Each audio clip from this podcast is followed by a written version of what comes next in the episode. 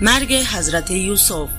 چون خبر مرگ پدر به حضرت یوسف رسید تاج از سر بیانداخت و حریر بر تن پاره کرد. با سر و پای برهنه و گریان با لشکریان میدوید تا اینکه بر بالین پدر رسید.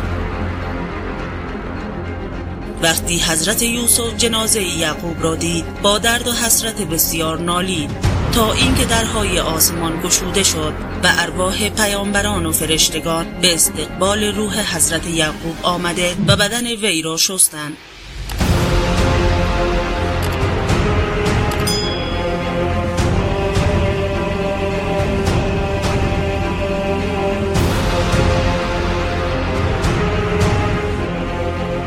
جسد را داخل قبر که در بیت المقدس بود دفن کردند.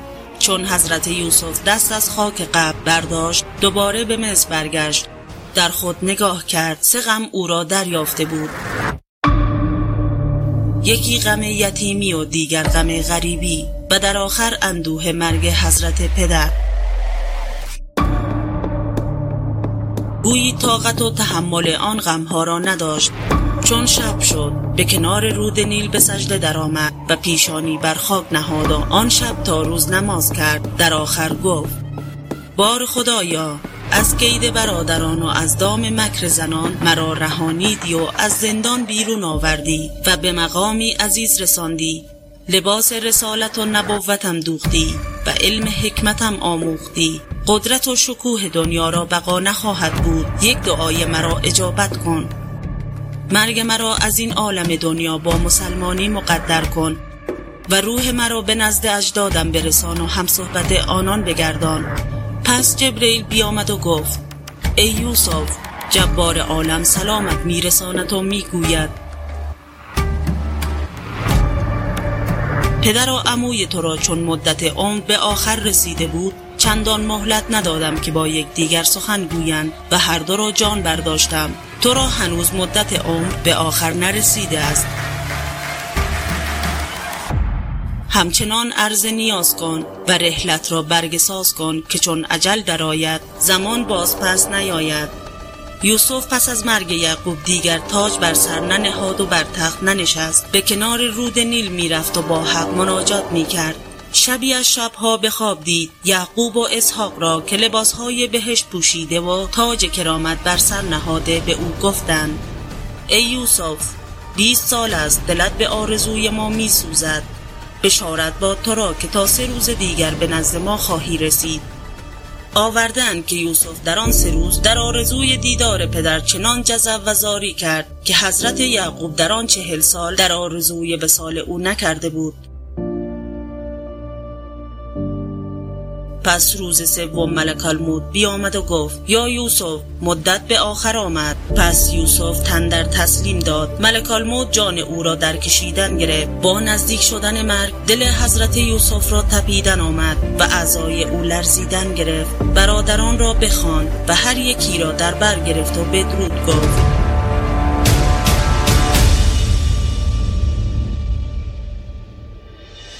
پس ملک الموت در کار مرگ حضرت یوسف مشغول شد. یوسف می نالید ملائکه ملکوت به ناله آمدند برادران خاک بر سر کردند. چون روح از بدن او خارج شد جبریل با جامعه سپید از بهشت بیامد. بدن حضرت یوسف را شسته و در کفن پیچیده و در تابوت نهادند. بعد از آن زلیخا را خبر کردند که آن یار دلارام تو را مرگ در بر گرفت. زلیخا چون خبر مرگ حضرت یوسف را بشنید رو به سوی یوسف و گریان شد. چون بر تابوت یوسف رسید تابوت را در بر گرفت و گفت ای یوسف این تویی که بدین زودی از من جدا شدی؟ این تویی که ناگاه از کنار صحبت من رها شدی؟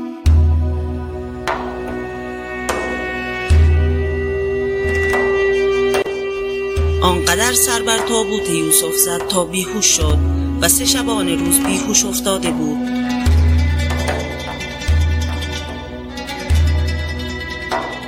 چون به هوش آمد ناله و ماتم ادامه داد. آنگاه گفت آیا می‌دانید که یوسف در آخر عمر و در وقت مرگ چه گفت؟ گفتن یوسف گفت بار خدایا اگر مرا در نزد تو قدری هست این جان مرا از من بستان در حالی که مسلمانم و مرا هم صحبت صالحان بگردان. پس زلیخا نیز همین درخواست را تکرار و گفت بار خدایا جان من از من بستان و به نزد صالحان هم صحبت گردان. ملک تعالی دعای او اجابت کرد. جان از تن او کشید و به جان یوسف در رسانید. تا همچنان که در دنیا جفت یک دیگر بودن در آخرت نیز جفت یک دیگر باشند.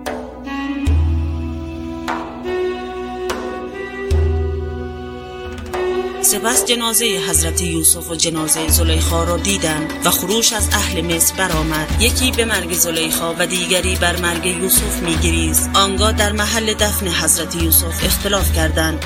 گروهی گفتند که به دروازه کنعان دفن کنیم. بعضی گفتند جای دیگر. پس خداوند تعالی رود نیل را خوش گردانید و بزرگان ایشان را الهام کرد که جنازه یوسف را در قبری میان رود نیل دفن کنند. تا چون آب از قبر حضرت یوسف بگذرد برکات آن به کل عالم و اطراف آن پخش شود.